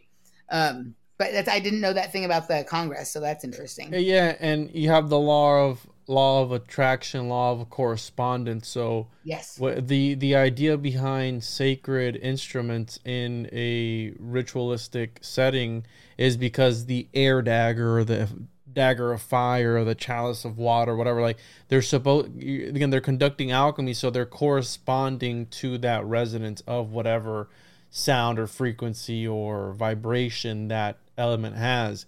So by modeling this after this menorah technology or or whatever you want to refer to it as, it's that sort of resonance. And not only that, but then you charge it with everybody looking at it on TV and on the news and on C, C, C-SPAN that's running what 24 hours a day, 7 days a week. People are charging Yep. this tech. I mean, that's how that works. That's Yep. how they capture your energy and then look at all these people. I mean, you can't tell me that's not a secret society. I've been there. I've been to the to the I've stood in this room before. I did too when I was younger, like when I was like 12 or 13. And it goes back to the whole Pythagorean palace idea that they encapsulate a higher dimension by I mean, and this is in the capital. So think about if there's Where's a the QAnon shaman? That was his desk. What's going on? Yeah, right there. I'm kidding. I'm kidding. the the idea that right the, if there's a more occulted laid out Look city at how the look at how that top that top looks like an Alex Grey painting, yeah yeah right? You know, like it's very like the fucking Congress is super psychedelic, dude. I told you, watch the the Congress of our government, but also watch the movie The Congress because it ain't far off from that. this is the Right? chariot card i mean look at this look at that Yep. look at Yep. that i mean they're they're doing alchemy right now in real time and I, I I was gonna say something as when you were talking about the the what's the name of the the cult the guy with the golden tablets what was his name was that the jehovah witness was that Okay, I was talking about the Hebrew roots of the Christian faith, but you you have a different cult you want to talk about? Well, are they related? Because you're talking about she she she sings in Hebrew, but Enochian Right. ha- has that effect on reality too, and there are certain chants that you do to invoke changes in reality. Reality, and I think it was the Jehovah Witness because my one of my friends tagged me in something. He wanted to do an episode on Enochian magic, and I think it was Jehovah Witness where they he read some tablets and he brought his brother back from the dead or sacrifices, brother something like that. Some, So some the necromancy. Enochian magic is interesting. I'm also interested in Enochian chess, right? Um, but there's this book that I read a couple of years ago that was interesting, but it just popped up the other day for me with some things that happened, and I'm like, I need to go back and read that book again because I think there were some answers in there that I wasn't sophisticated enough in my knowledge to to understand at that point that I think would mean diff- something different to me right now. And it's called um, the Keys of Enoch. It's like the it's um it's by it's at home. I don't. Oh, yeah, it's, it's at that apartment. It's by JJ here. What's it called? Keys of Enoch. I'm looking it up so I can tell you. By James J. J. Her Hurtak. I think I have. Yeah, book. yeah, yeah. The right? book of The- knowledge. it's this one. It's the um. It's an introduction to the Keys of Enoch. Um, and I I think it was describing in um in in more complicated language um the now I have to find my way back to you. Where are you? Uh, hold on a second because I went away from. This is the thing. I, this is what's always confusing to me about Streamyard, is I, I, I get lost. I can't find my way back to the screen, and and and if I go away from the screen, so it's in in sort of language I wasn't ready to understand. There you are. Then um, these processes that I've been becoming increasingly focused on in terms of uh, fusion genetics and, and things like that. That's what it's talking about. Um, it's it's an interesting book. The art in there is quite interesting. Information is interesting. I brought it. I, it was something I read in Los Angeles, and I left it at the house in Los Angeles. But when I was there a few weeks ago, I picked it up and brought it back. So I'm going to read it again. Um, and and and I'll let you know. It's pretty expensive to find now. All the good books are. Um, but uh, but yeah, no, yeah. I think there's there's definitely stuff there. Did you want to talk about Netflix Dimensions for a little bit? Yeah, yeah, we can wrap it up on the Netflix dimensions and how Right. right because you I know because you've been saying that to me for a couple weeks, so I didn't want to bypass that with all the other things we've got on. You have no way of knowing this. I don't know if you ever saw the shows I did on Netflix. Like uh, my friend Gary and I did a few shows I called saw one. Navigating the Mhm. Netflix Realm, but it was through the Netflix shows that I st- discovered my theory of interdimensional architecture. The Netflix building was the first building I looked at, and the idea of interdimensional architecture popped up. So if you look at the inter the the uh, you bring it up because if I go away, if I I- I don't understand the screen share on Streamyard, I don't I don't understand Streamyard. Um, but uh, if you look up Netflix building Los Angeles, you will see that it's this building that uh, see it. This so this is the there's two of them. There's two buildings in Los Angeles, but these were the first buildings I saw that looked like that, and then I've discovered many many more, including the one I talk about a lot here in Austin called the Independent, where you have these buildings that have like separate segments that are almost like it's almost like some kind of weird Jenga kind of thing, right? Where like each section of the building looks like its own compartment. It's like modular and it's off center. Like I think that these uh, people understand that buildings are the things that connect dimensions.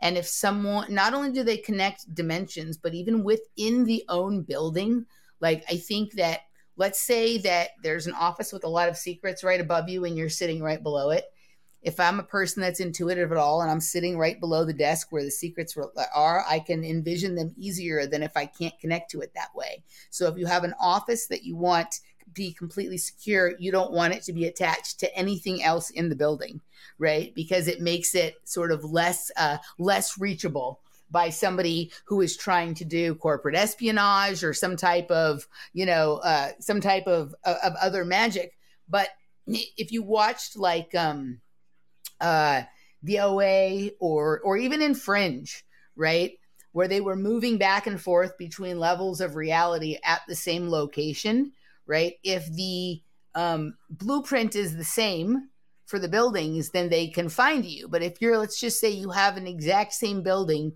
but in this reality, one of the floors is slightly off off center, right? If they're jumping through, they're not going to land in your spot. So I think a lot of these buildings are a built with the idea in mind of um, having certain segments of the building be compartmentalized in a specific type of way, but also if you look at cityscapes, the way some of these buildings reflect in the other buildings. This is a way to like sometimes you look at one of these buildings that I call interdimensional architecture, but when you look at it reflecting in another building, it looks just like a straight building it doesn't look you can't see all the definition of all of that kind of stuff right? Um, i think this does something to its like penetrability. Like i think it's less easy to penetrate when it's not predictable right? I think it's a special kind of pathetic like, like if you're trying to hide your secret to your alchemical recipe in a compartment of your mind that no remote viewer can get you're going to compartmentalize that section differently than you do the rest of your palace right? You're going to have different modes of entry for the most inner inner space, the most inner room, the most inner cavern, or the the one that you want to keep your secret files in, Mhm. right? That's going to be uh, approachable by almost no one, or at least you're going to try and build it that way. It doesn't mean it's going to succeed, right? So I Mhm. think this is strategic architecture, not just from a visual standpoint, but I literally think that there's like dimensional warfare going on in the construction of some of these buildings. So it's on Winchester Boulevard, and I looked up the etymology of Winchester, and Chester mm-hmm. comes from Old English, back up into the 11th century. You have city of the legions from mm-hmm. Old English ceaster, Roman town or city, and then this one over here caught my eye, where it goes a post-Roman name. The place was the base of the Second Legion. Audrix, I guess, in the 70s CE, and later the 20th Legion Valeria Victrix, but the town's name in Roman times was some name I can't say, from its situation on the river Dee, a Celtic or Celtic river meaning the goddess, the Holy One. So again, that's the etymology of etymology of Winchester or, or Chester, and I mean, and they have the building. They have building G, F, E, and then D. Where's A, B, and C? right. So so I, am not sure. Is this the one in Los Angeles? Yeah, this is the one in Los Angeles. They have okay. four different buildings. Yeah, there's all. Yeah, okay. So they have several buildings. So okay, the other thing, if you go back to looking at the actual buildings instead of the Google Earth map, right? If you go back to just the pictures that were available on on um on Google, just go back to like the images so I can see if I can find one that shows you certain things. Okay, so some of the like some like they some of the sections look like um strips of film. Like if you've ever developed like film strips, right? Like the building looks sort of like that. It also, if you look at like the top floor where it's like a white box that has like a big window, that can be like kind of an observation deck. And look at the way that, like in this picture you have here in the bigger box on the right, the way the sky is reflecting in that. Like, what if that observation deck is like binoculars looking to a certain point in the sky? Where does that point to? Does it point to the Hollywood sign? Where is it pointing to Griffith Park? What are we looking at? What are we observing? What do we want to have our uh, like a front row seat at? If you look at like film strips or like my dad used to have a slide projector, right? Do you know what a slide projector looks like?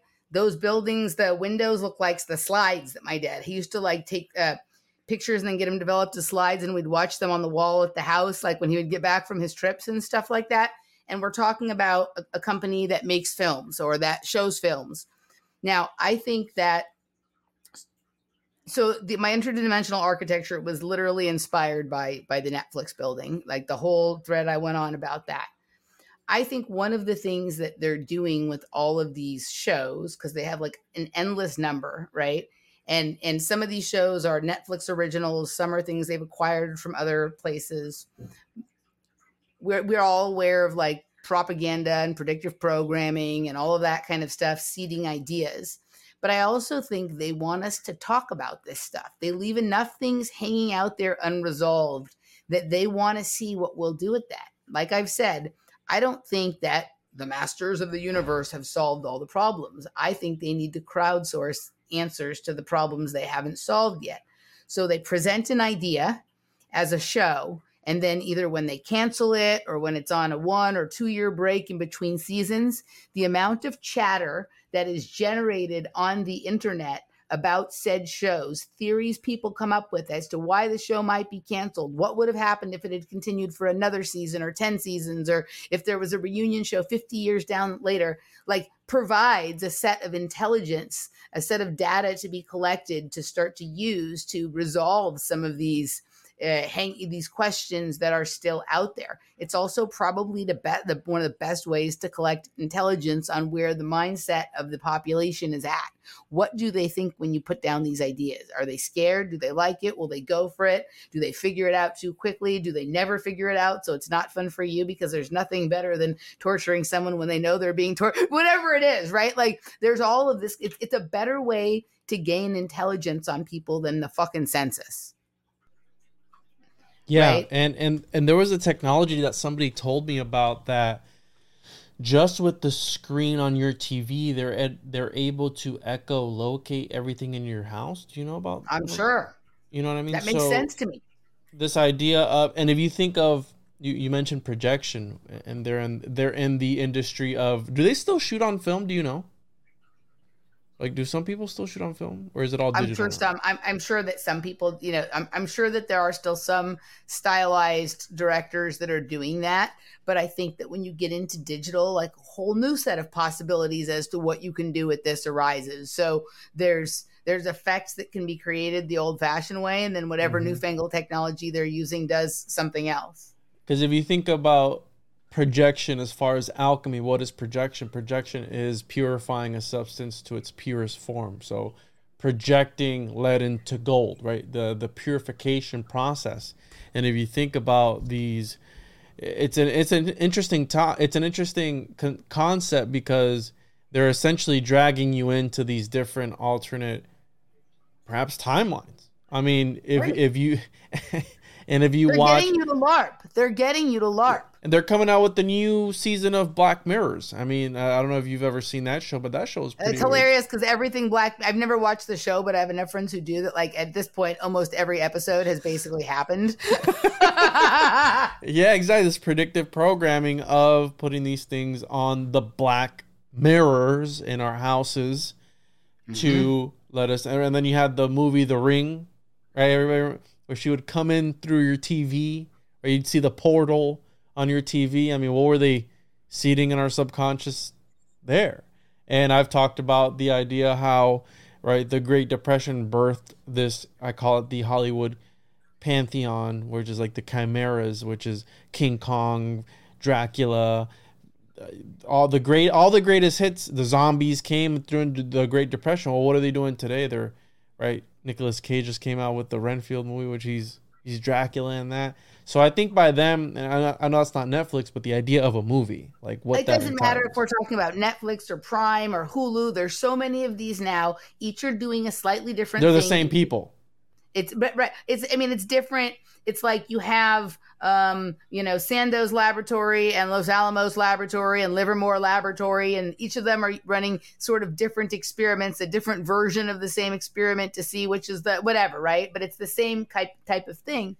Um and it isn't like sure we look at a lot of shows that seem to be speaking about our reality in terms of like you can get into obviously a lot of the science fiction or the woo or the mind control you know, whatever Westworldy kind of things, or you can get into like, um, you know, there's a lot of like documentaries on reality kind of stuff. There's also political shows like, um, uh, what was that one like House of Cards, or now there's The Diplomat that give an insight into how Washington works, and you can see how people respond to seeing that. Do they think that's really how it is, or that that's dramatized?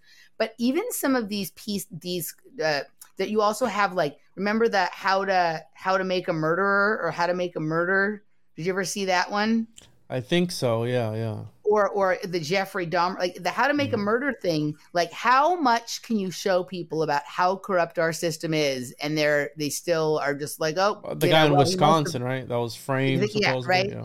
so like they're like they're, they're putting it out there to see How to like, make them? It now makes sense.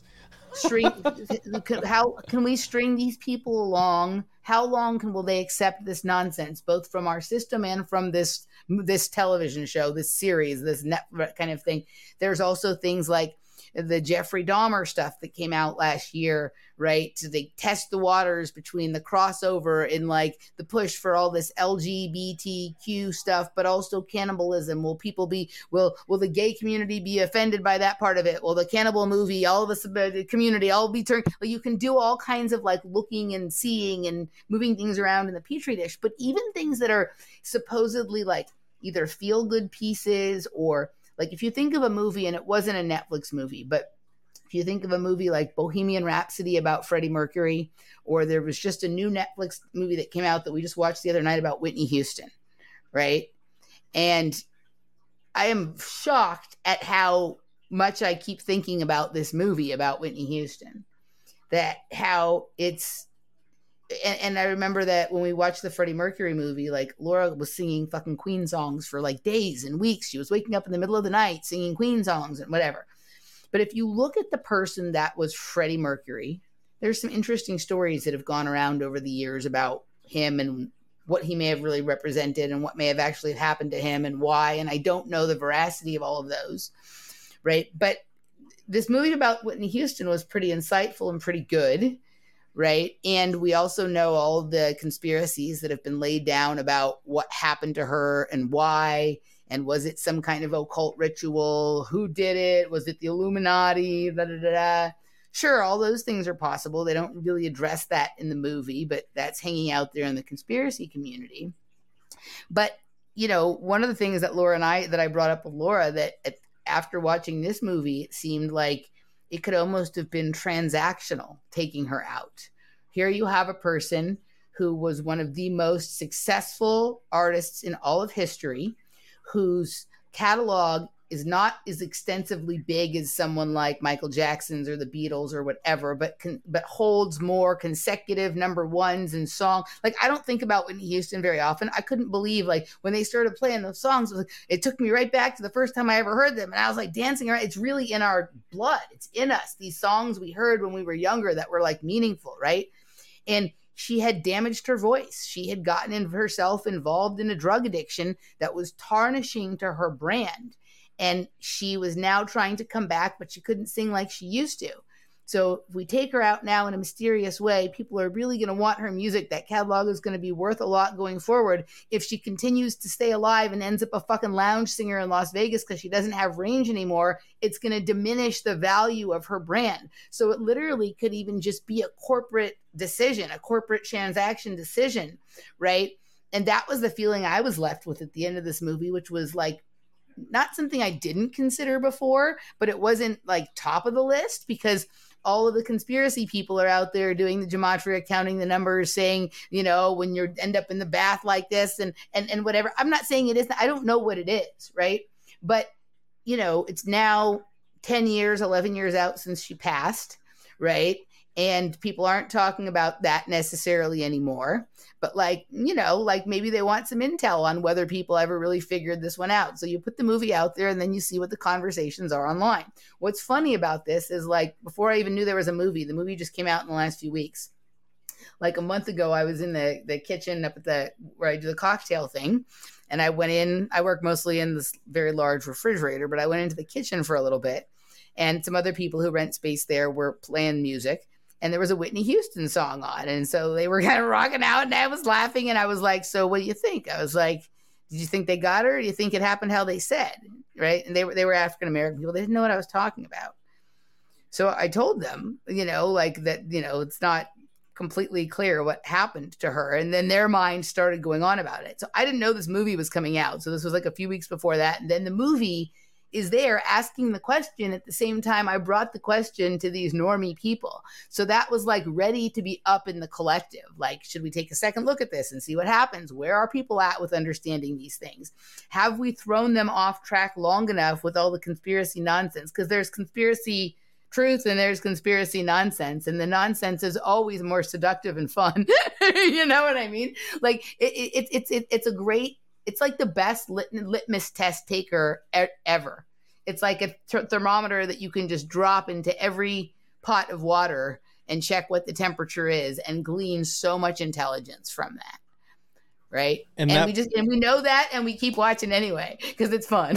exactly. Because I think that being, you know, because we talked about NPCs at the beginning, and that wasn't to be like ignorant that, oh, I'm enlightened and I can see all. No, it's like not, it's not like that. It's just that there is an aspect of reality that that does reflect that that kind of person, right? And again, it could be a mindset, could be whatever.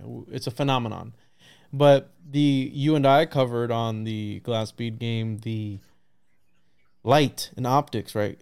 Al-Kindi, and yeah. how snuffing out that light, you can then utilize that energy for something else. So this idea of snuffing this artist out, I mean, that energy still stays there and they can take that and harness and maybe plant it on somebody there's a million uh, things yeah. you can do with it. Also like what her voice was amazing. I forgot about how big her range was. Like what happens when you remove that voice from the planet? Like when that frequency is no longer present right? What if like when she i'm just making a story up. I'm not saying this is what happens. When she hits one of those notes like it opens up a portal that like brings in something really good or lets out something really bad. And and and the, you were trying to not have that happen or you were trying to make that. I don't know but it could go either way right? That when we lose these voices when we lose Whitney Houston, when we lose Freddie Mercury, when we lose Prince, when we lose Michael Jackson, all of whom had a really unique way of sounding and a unique way of moving. They all had you both right? Like, did did this reduce the number of like doors to interesting rooms in the universe? what are what what did we really lose when we lost these people? Someone's like oh it's just famous people. Who cares? Right? But if these people were capable of achieving a frequency that no one else was capable of achieving that's a door that may never be opened again. That's a compartment in the mind in your brain map and it's just Yeah, a whole generation of people uh, right out right and it doesn't and now the music is on on digital it doesn't sound the same. Mhm. there are te- you know like tone and tenor is lost and whatnot right? So I, like we we don't know what we're losing and it's weird how like so many of these like very famous black artists die in these weird drug related ways. I mean not that others don't as well but I mean, Michael Jackson, Prince, and Whitney Houston all died really young. Um, that all had achieved things not achieved by anyone else. Jimi Hendrix, you could add this. There's like white people have too. It's not doing a race thing or whatever, right? But it's like mm, you've heard me talk about the prismatic melanin, right? Like when we talk about Al Kindi, we talked about Kalindi EE, right? Is there some uh biochemical neurochemical in their bodies that is is part of why they're able to do what they do right? And that place that they're able to achieve and i think that's even a line in one of whitney houston's songs um you know is not approachable for people that don't have that.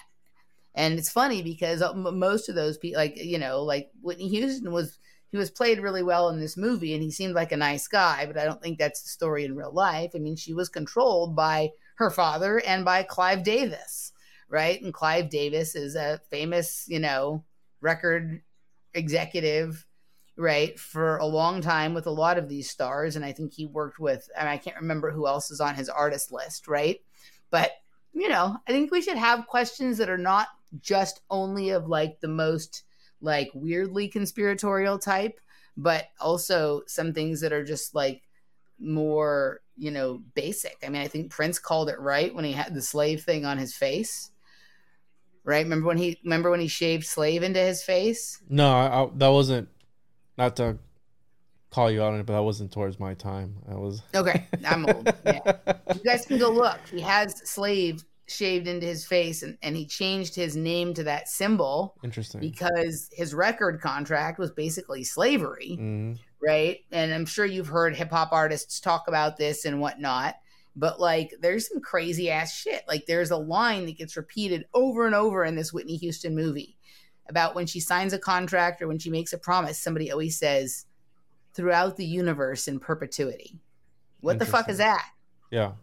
You know, it- Right? it, it goes back to that Faustian pact, and I talked a lot about like, what are you willing to give up for whatever it is that you're getting in exchange? Are you willing to, right? I mean, the ultimate price is your soul, and then that thing that you're talking about in people's skin, it rhymes. It has to do with the thing that rhymes with the Google Chrome. So. Uh, you know that there's that aspect of it as well, and I do yep, think yep, that yep, yep. a lot of these people are are born they're not they're not select they're not just elected they're selected and they've been in this realm since the very beginning right? And it goes Yep. back to what we were talking about that yep, right? yep. this i think that this reality a lot of it is orchestrated. A lot of it is already pre-planned. And i think just like how any regular program you're not able to do certain things unless you have that command prompt. Well i think they have that command prompt and they're able to have their inputs in that and they and they know how to navigate right this reality in a way that the regular layperson doesn't know how to and i mean that's in the most cryptic way i can possibly say it but no, you get yeah. exactly what i'm talking about and it's got to do yeah, with the I know media exactly what you're talking about. and again uh, forming this collective conscious around your thing around the netflix or your hulu or whatever your political party you name it they put these people on these reality tunnels and i mean that's the perfect alchemical mixture for a shit show quite literally so and we're living in it. yeah we're living in it right so we have achieved the perfected alchemy of shit. the- right? theater of I'm the kidding. Absurd. It's fabulous. Yeah, yeah. Theater of the Absurd. I I recently named an episode that with my Maria seven seven seven. You should have her on too. She's great. And My Maria seven seven seven. yeah, you should hit her up and have her on. She's got Alright. some really interesting she's Cheney's best friend, so hit up Cheney. And Okay. so, yeah, Emily, this was this is great. I always enjoy having conversations with you because I mean we we talk always. It always seems like I'm gonna run out of things to talk about whenever I do a podcast, but there's always something new to talk about, and that Always happens always new. when you come on. You unlock this thing in my brain, and we're able to just navigate the realm and have an interesting conversation, thought provoking. Well, I always enjoy it as well, my friend. Thank you for having me. Um, I'll send you that code I talked about so you can include in the show description, but I'll just say it here for people who want to see his Glass Bead episodes. You can go to projectkids.locals.com. And if you use the promo code PK Loves You, all caps, all one word, it'll give you a free month. You can find his Glass Bead Fractal series, uh, series 1.1 through 1.3, as well as the last couple of years of Project Kids and Glass Bead games that Michael and I have done, and Cenote um, series with Elisa E, who wrote the book Our Life Beyond MK Ultra. Lots of interesting stuff there. If you like it, stick around. But if not, just enjoy your boy.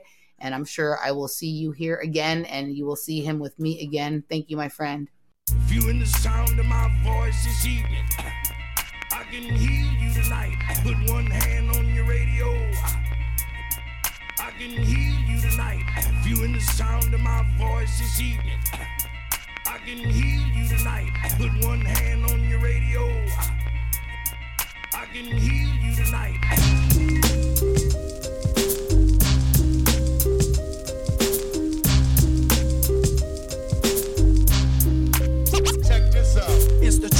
I let it be known. Y'all get blown out the zone, lovers, so you leave us alone. We get Joan for the fuck of it. Homegrown, we loving it. Think y'all better know by now. We on some other shit. Planet E, anyone read? This is the mothership. Author E, Nico and me, a brothership. Smooth beats, keep it bubbling. Mentally, we troubling. Coming in, pray you don't get rushed by the double in. Your time's up, you're stuck and stumbling. Give a fuck, leaving them crushed and wondering how to get ahead in the game from the beginning. It's survival of the fittest, so the illest remain. It's a shame how we do 'em wrong. We too strong. Put it on, either get with us or get gone. It's a long time overdue. In order to represent the way we wanna, yo, it's gotta be through.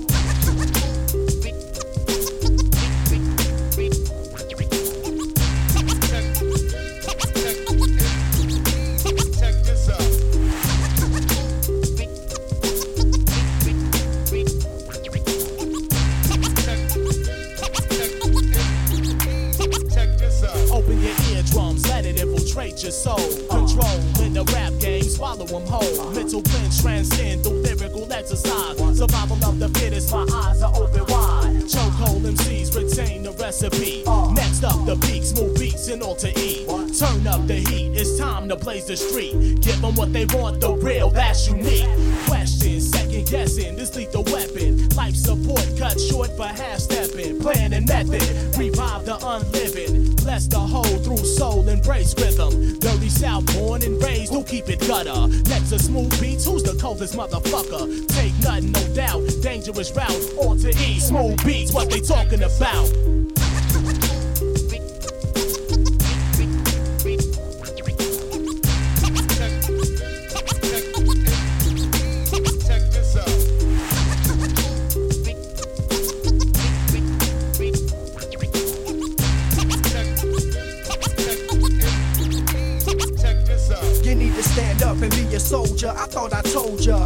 Nobody fucking around. The game of ya. Get a hold of yourself. You know it's over. Hit 'em with the venom of a cobra. Let's keep it blast off the doja like I'm supposed to. Haters wanna bug me, mug, and grab a toaster. Fuck a murder, turn money to earn. Another day, another lesson, and I'm hungry to learn. In the south, always something to burn. We stay firm. Chicken heads fucking for nothing. We take turn.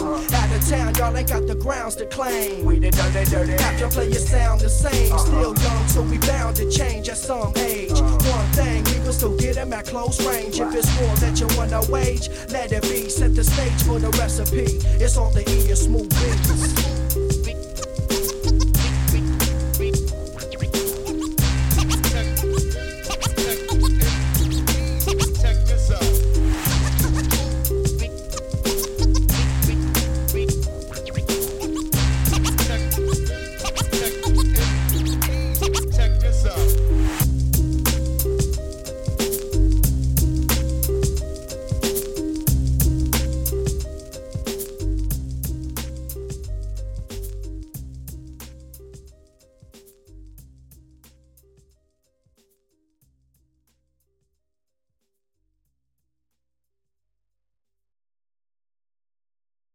Ready for a career in behavioral health? Earn your online degree at Herzing University. Choose from health and human services, psychology, or social work programs. Gain the skills to work, coordinate, and manage nonprofits. Secure a bachelor's in psychology to study mental health or advance your social work career through our online Masters of Social Work.